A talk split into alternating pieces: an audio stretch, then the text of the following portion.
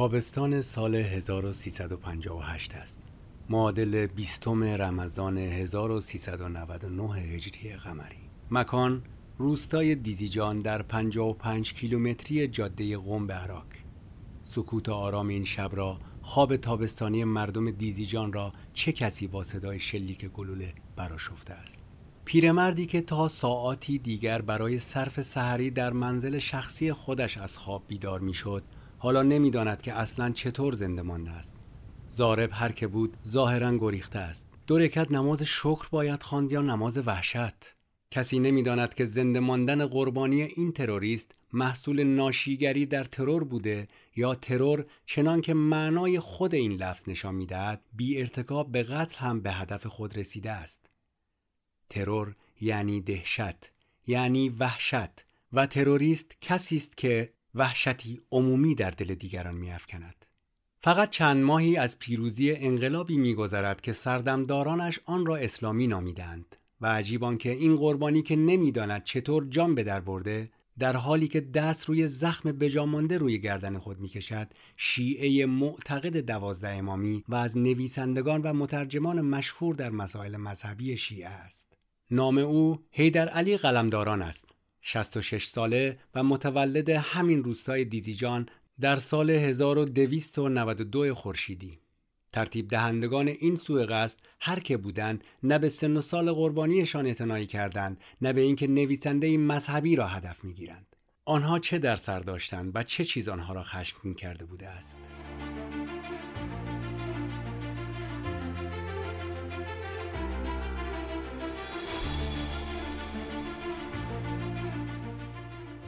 توانا پادکست.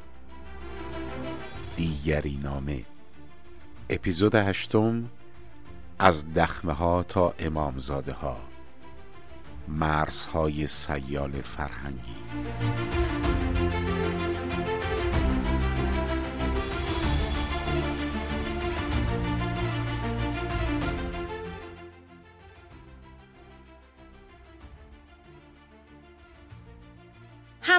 عزیز درود به اپیزود هشتم پادکست دیگری نامه خوش اومدید در این اپیزود با نام از دخمه ها تا امامزاده ها مرزهای سیال فرهنگی گوشه ای از عقاید انتقادآمیز هیدر علی قلمداران رو بازگو خواهیم کرد که اگرچه به قیمت جونش تموم نشد اما اون رو به ویژه بعد از انقلاب اسلامی سال 1357 به دردسرهای جدی انداخت. هیدر علی در پنج سالگی مادرش رو از دست داده بود و در پانزده سالگی پدر رو هم. میشه حد زد که چنین کسی باید انسانی خود ساخته بوده باشه. اون در سی سالگی به خدمت اداره فرهنگ قوم در اومد و در روزنامه های استوار در قوم و وظیفه در تهران مقاله می نوشت. اشعارش در مجله یغما منتشر می شد و مقالات فقهیش در مجله حکمت جایی که سید محمود طالقانی و مهدی بازرگان هم در اون قلم می زدن. هیدر علی اگرچه خودش سیاسی نبود اما با کنشگران سیاسی مسلمان مثل مهدی بازرگان ارتباط دوستانه داشت گفته میشه که به لحاظ تعقیب فکر انتقادی داخل پارادایم های اسلام شیعی ادامه دهنده راه کسایی مثل محمد حسن شریعت سنگلجی و سید اسدالله خرقانی بوده. توجه پافشارانه او به اصلاح فرهنگی و فکری در شیعه رو از علاقه که از دوران جوانی به آثار شیخ محمد خالصی زاده نشون داد میشه استنباط کرد. علی قلمداران با خوندن آثار خالصی زاده تصمیم به مکاتبه با اون گرفت و در سالهای آتی حتی موفق به دیدار اون هم شد. بسیاری از آثار محمد خالصی زاده از جمله المعارف المحمدیه، الاسلام و سبیل و سعادت و السلام و کتاب سجلدی احیاء و شریعه رو از عربی به فارسی برگردوند و نام این مجموعه آخری رو به فارسی آین جاویدان نهاد. تعلیف کتاب مشهور ارمغان آسمان و همینطور مالکیت در ایران از نظر اسلام ای بسا بیشتر از آثار تعلیفی دیگرش توجه قلمداران رو به مباحث روز نشون می‌داد.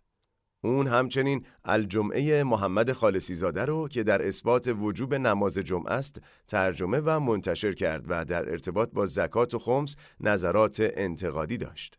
گفته میشه که کتاب زکات اون با همکاری مهدی بازرگان در شرکت سهامی انتشار به چاپ رسید. اما از انتشار اون جلوگیری به عمل اومد و کتاب خمس او با ردیه هایی از ناحیه ناصر مکارم شیرازی و رضا استادی مواجه شد. یکی از مهمترین آثار تعلیفی حیدر علی قلمداران کتاب شش قسمتی راه نجات از شر قلاته.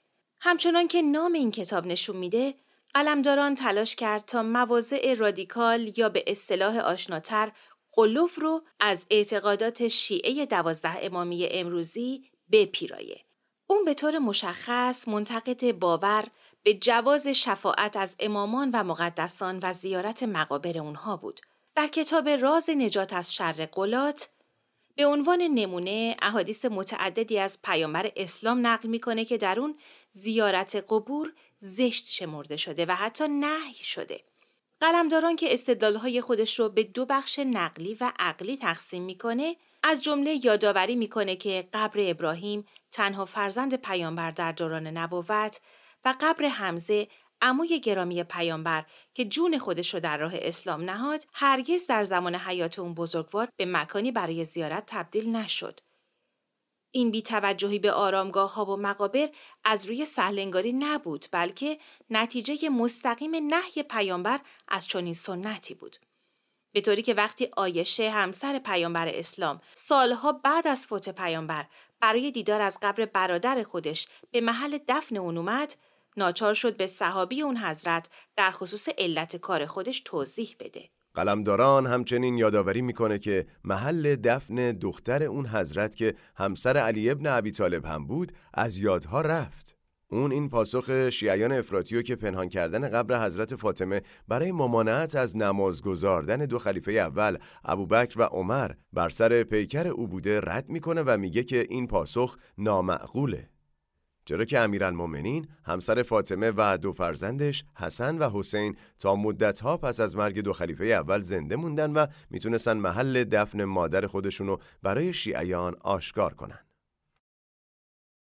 بخش دیگه استدلال اقلانی قلمداران در نفی سنت زیارت در میان شیعیان دوازده امامی توجه دادن به این واقعیت که در هیچ کدوم از سنتهای دینی مورد قبول اسلام از جمله یهودیت و مسیحیت زیارت قبور انبیا و مقدسان مفهوم آینی نداره و حتی به اون توصیه هم نشده.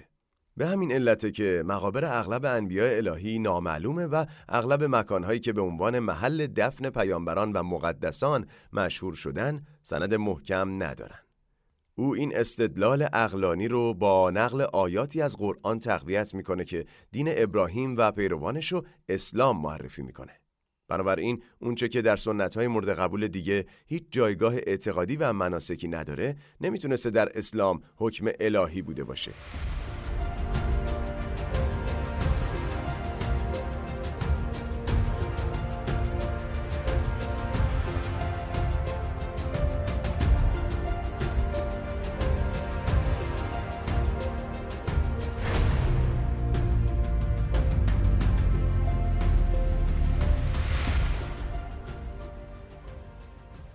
دیدگاه حیدرعلی قلمداران و نگرش تاریخی شجاعانه اون به ویژه اونجا آشناتر میشیم که به علتیابی اون از توفیق آین زیارت در شیعه بپردازیم. قلمداران در راه نجات از شر قلات در فصلی با عنوان علت توجه به زیارت و اهمیت یافتن آن سیاست شیعه و دشمنی با اسلام رو دو علت اصلی ذکر می‌کنه و می نویسه که دوستداران خانواده پیامبر و هواداران علی ابن ابی طالب در دوران حکومت اموی و عباسی از ذکر مصیبت این خاندان و زیارت مقابر آنها آینی سیاسی برای ضدیت با حکام وقت تراشیدن. اون ادامه میده که در نتیجه همین طریقه یعنی ذکر مظالم مخالفین و مصائب اهل بیت و بیان فضایل بسیار آنان ادامه یافت. بدیهی است که تشویق و تحریک افراد به این گونه اعمال یعنی زیارت و عزاداری که خود از کارآمدترین روش ها در آن زمان بود جعل این گونه احادیث در ثواب زیارت و تعذیت و نسبت دادن آن به کسانی که مقبول القولند یعنی ائمه اهل بیت امری مورد انتظار بود. ناگفته پیداست که این گونه موازه که تراشیدن آین و مناسک با اهداف سیاسی رو برنمیتابه حتی اگه برای دفاع از خاندان پیامبر باشه نمی‌تونسته با انقلاب اسلامی خمینی و یارانش جفت جور عذاب در بیاد. خمینی که مشخصا از آینهای شیعی و حتی مابقی آینهای اسلامی استفاده سیاسی می‌کرد و جناه چپ نچندان مقید به اصول دین هم شیعه و آینهاش رو برای همین استفاده های سیاسی می‌خواستن طبیعتا از این قبیل انتقادات خوششون نمیومد. قلمداران درباره علت دوم یعنی دشمنی با اسلام شجاعانه می نویسه به حقیقت را باید پذیرفت که کسانی که آن روز با اسلام دشمنی داشتند غالبا خود را در ردیف شیعیان علی درآورده و ضربتی مهلک به پیکر اسلام وارد می کردند که مهمترین حربشان جعل حدیث بود. اون با نام بردن از فرقه های دیگه شیعه مثل اسماعیلیه، نمیریه، نصیریه، کیسانیه، فتیه، واقفیه، شلمقانیه و غیره و نقل احادیث عجیبی که در میراث اونها باقی مونده می نویسه که اونها در واقع احزاب غیرعلنی بودن و همینطور می نویسه این عمل آن روز به مسلمانانی که امروز به طایفه عامه و سنی مشهورند منحصر نبود بلکه در گروهی که امروز شیعه نامیده می‌شوند و در آن روزگار رافزی خوانده می‌شدند و در حقیقت احزاب غیرعلنی بودند شدتش بیشتر بود پیداست که این فاشگویی ها به زائقه هواداران انقلاب زمانه یعنی انقلاب 57 خوش نمی اومده. اونا که دین و مذهب و اساساً برای تحقق اهداف سیاسی خودشون می‌خواستن و شیعه رو دقیقاً به جهت اینکه مذهب انقلابه برتر می‌دونستن قلمداران و مسلمانی معتقد میافتن که در حال باز کردن مشت دستشونه. چنان که گفته شد قلمداران در تابستان 1358 ترور شد. اونها که اون رو هدف گرفته بودن احتمالا قصد حذف فیزیکی اون رو با شلیک گلوله نداشتن بلکه هدف اونها ساکت کردن اون برای تمامی عمر بود. اون که دو بار سکته مغزی کرده و در شرایط سخت جسمی قرار داشت با این حال بعد از این ترور هم از دست انقلابی ها در امان نبود. اون دستگیر و به زندان قم منتقل شد و با وساطت حسین علی منتظری که اون زمان سمت قائم مقامی ولی فقیه رو داشت آزاد شد. علمداران در 15 اردیبهشت ماه 1368 بعد از 8 سال تحمل بیماری وفات یافت و در قبرستان باغ بهشت قوم دفن شد.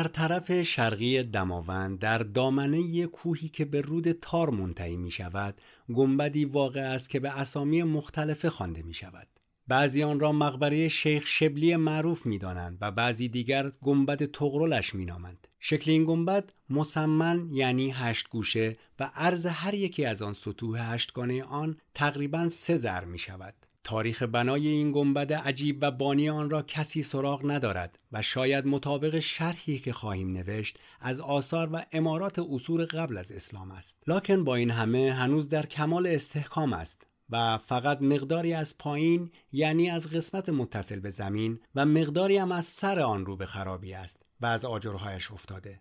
درون گنبد چیزی پیدا نیست و فقط زیر آنجا دخمه یا زیرزمینی دیده می شود که فعلا قدری از سقف آن که کف داخل گنبد است خراب شده و می توان داخل زیرزمین گردیده آنجا را ملاحظه نمود. در روز 26 شوال گذشته که نویسنده با سه نفر دیگر به تماشای آنجا رفتیم داخل گنبد و درون زیرزمین را خوب ملاحظه کردیم. فعلا زیرزمین پر از خاک و سنگ گردیده و فقط یک کمی از بالای آن که تا سقف یعنی تا کف داخل گنبد یک ذر بیشتر نیست پیدا و نمایان است و در یک طرف آن به فاصله دو سه ذرعی دیواری دیده می شود و به خوبی پیداست آن را بعدها کشیدند و شاید قسمت عمده زیرزمین یا دخمه در آن طرف همان دیوار است.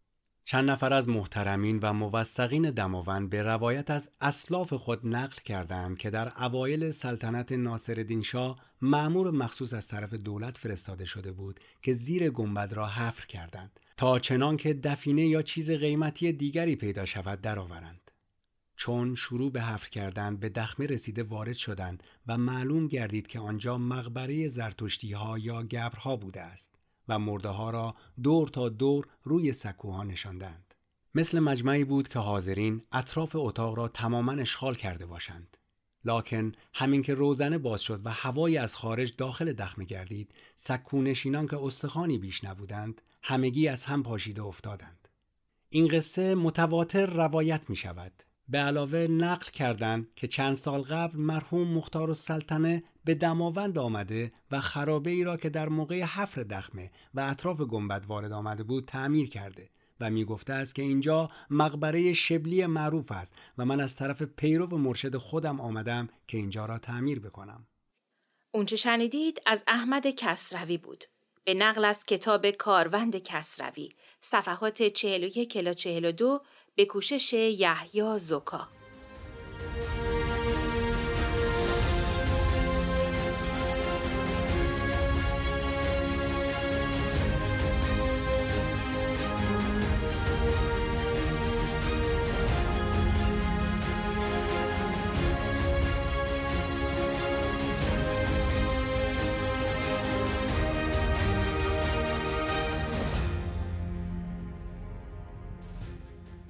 در اپیزود پنجم از قول احمد کسروی درباره تبار تراشی برای خاندان صفویه گفتیم. اینکه چطور شیخ صفی الدین اردبیلی رو سید جا زدن و او رو به دروغ شیعه خوندن. کسروی که مدتی توی مازندران یا همون تبرستان قدیم اقامت کرده بود و به تحقیق گویش های اون ناحیه و آثار خطی و بناهای تاریخی اون مشغول بود ابراز تأسفی مشابه داره از زیارت قبور کسانی که مردم تحت عنوان امامزاده یا معصومزاده می‌شناسن. کسروی منتقد تند و تیز شیعه بود و رساله اون به نام شیعیگری مشهوره. با این حال نقل او در کنار جملات انتقادی حیدرعلی قلمداران از سنت زیارت در شیعه خالی از لطف نیست. یکی منتقد کلیت شیعه و فرهنگ شیعه است و دیگری تلاش می‌کنه شیعه اصیل دوازده امامی رو از میراث شوم گذشته خود پیراسته کنه. هر دو به یک اندازه منتقد آینهای زیارت نزد عوام شیعن. کسروی می نویسه غفلت و بیخبری مردم مازندران را از تاریخ مرز و بوم نیاکان خود از اینجا می‌توان اندازه گرفت که خوابگاه سرکشان ستم پیشه ای را که 500 سال پیش پدران ایشان از مظالم و کردارهای نازیبای آنها به تنگ آمده و دفع شر ایشان را از خدا می‌خواستند امروز به اسم معصومزاده زیارتگاه و ستایش می‌کنند و از استخوانهای پوسیده آنها گشایش کار میطلبند. یکی از زیارتگاه های معتبر شهر ساری مقبره امامزاده عبدالله از عمرای مرشی است. سید زهیر الدین پسر عموی همان سید عبدالله در تاریخ خود از فسق و شرب خمر و علت دوام مست و لایقل بودن او شهر داده و می نویسد سید عبدالله یک نفر عموزاده خود سید مرتزا نام را بگرفت و به دست خود میل آتشین در چشم او کشید و در دیده خود ذره حیا ندید و ام خود سید کمال الدین را بگرفت و حبس کرد تا در زندان بمرد و فرزند او سید زین العابدین روزی که سید عبدالله به حمام رفته بود با دو سه نفر درون رفت و او را به قتل آورد. نقل از کاروند احمد کسروی صفحات ده الی یازده.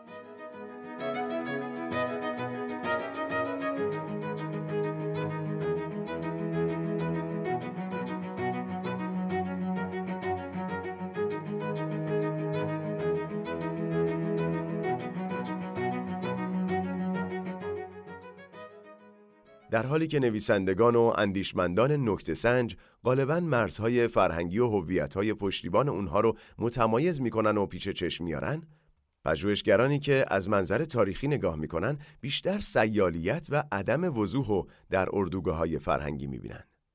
در این راستا قابل ملاحظه است که فیلمسل برتولد اشپولر پژوهشگر آلمانی در کتاب تاریخ ایران در قرون نخستین اسلامی مذهب شیعه رو مذهبی می‌دونه که به مرور ایرانی شده از غذا اونچه او مورد استناد قرار میده به دنیای هنر به ویژه معماری و تصویرسازی برمیگرده.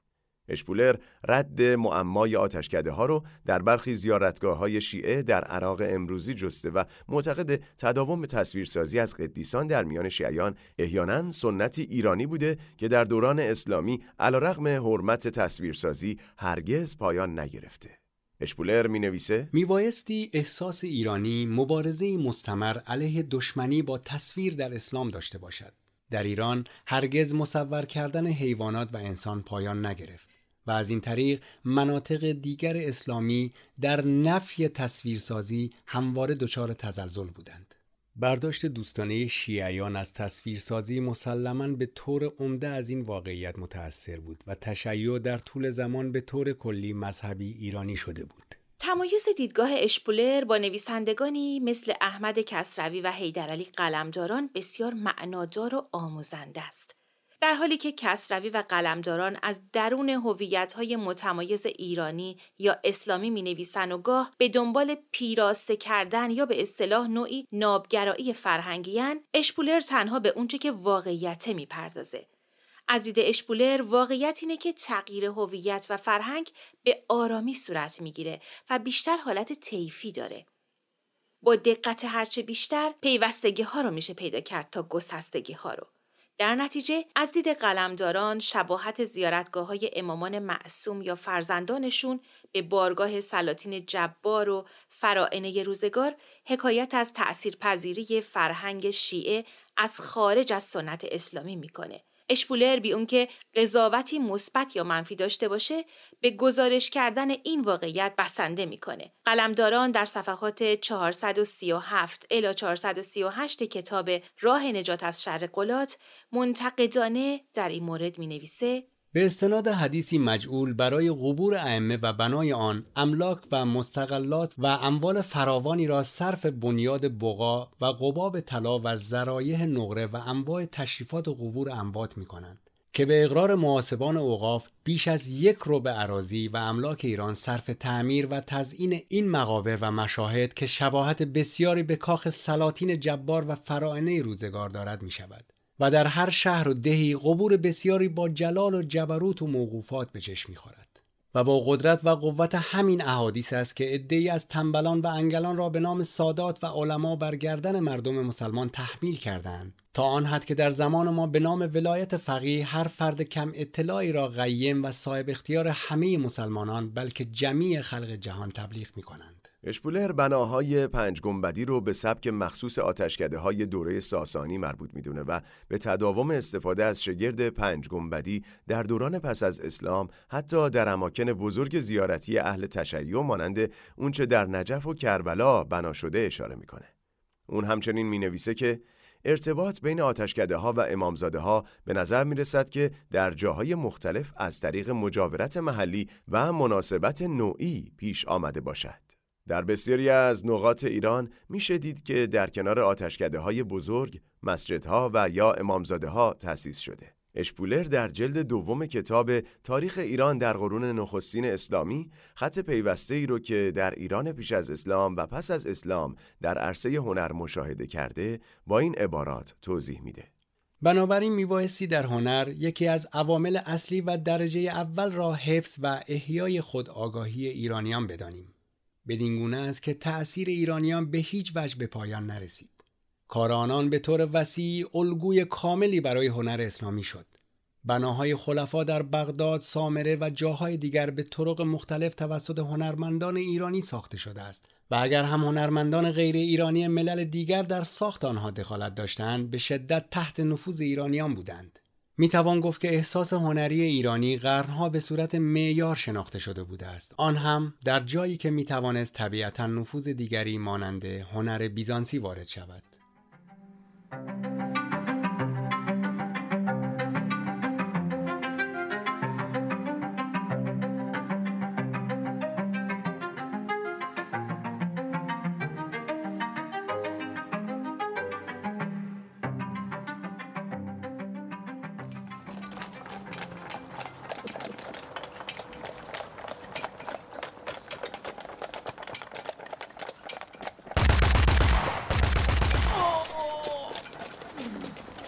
در دوازدهم ماه می 1921 میلادی فرزند 19 ساله کیخسرو شاهرخ که نامش شاهرخ بود بر اثر تیر قشقایانی که راهزنی می‌کردند کشته شد.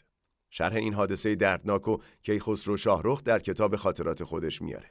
فرزند نوجوانش علاقمند به تحصیل در اروپا بود. اما بعد از انقلاب کمونیستی در روسیه جاده ها ناامن شده بود و کاروانهای تجاری مورد دستبرد قرار می گرفت. کیخسرو میگه از پسرم خواستم که با پرنس ارفع‌الدوله سفر کنه. ایشون هم تصمیم داره به اروپا بره و راه بغداد و که امن‌تره ترجیح داده. بعد از هماهنگی با پرنس ارفع‌الدوله شاهرخ راهی میشه. اون شب پیش از عزیمت تفألی به حافظ زده بود و این بیت اومده بود. روزی اگر غمی رسدت تنگ دل مباش. رو شکر کن مبادا که از بد بتر شود. پدر و مادرش از شنیدن این بیت نگران میشن و به اصطلاح بد به دلشون میافته. اما برنامه ریزی انجام شده بود و شاهرخ به همراه پرنس ارفع و دوله و دو تن دیگه آزم سفر اروپا میشن.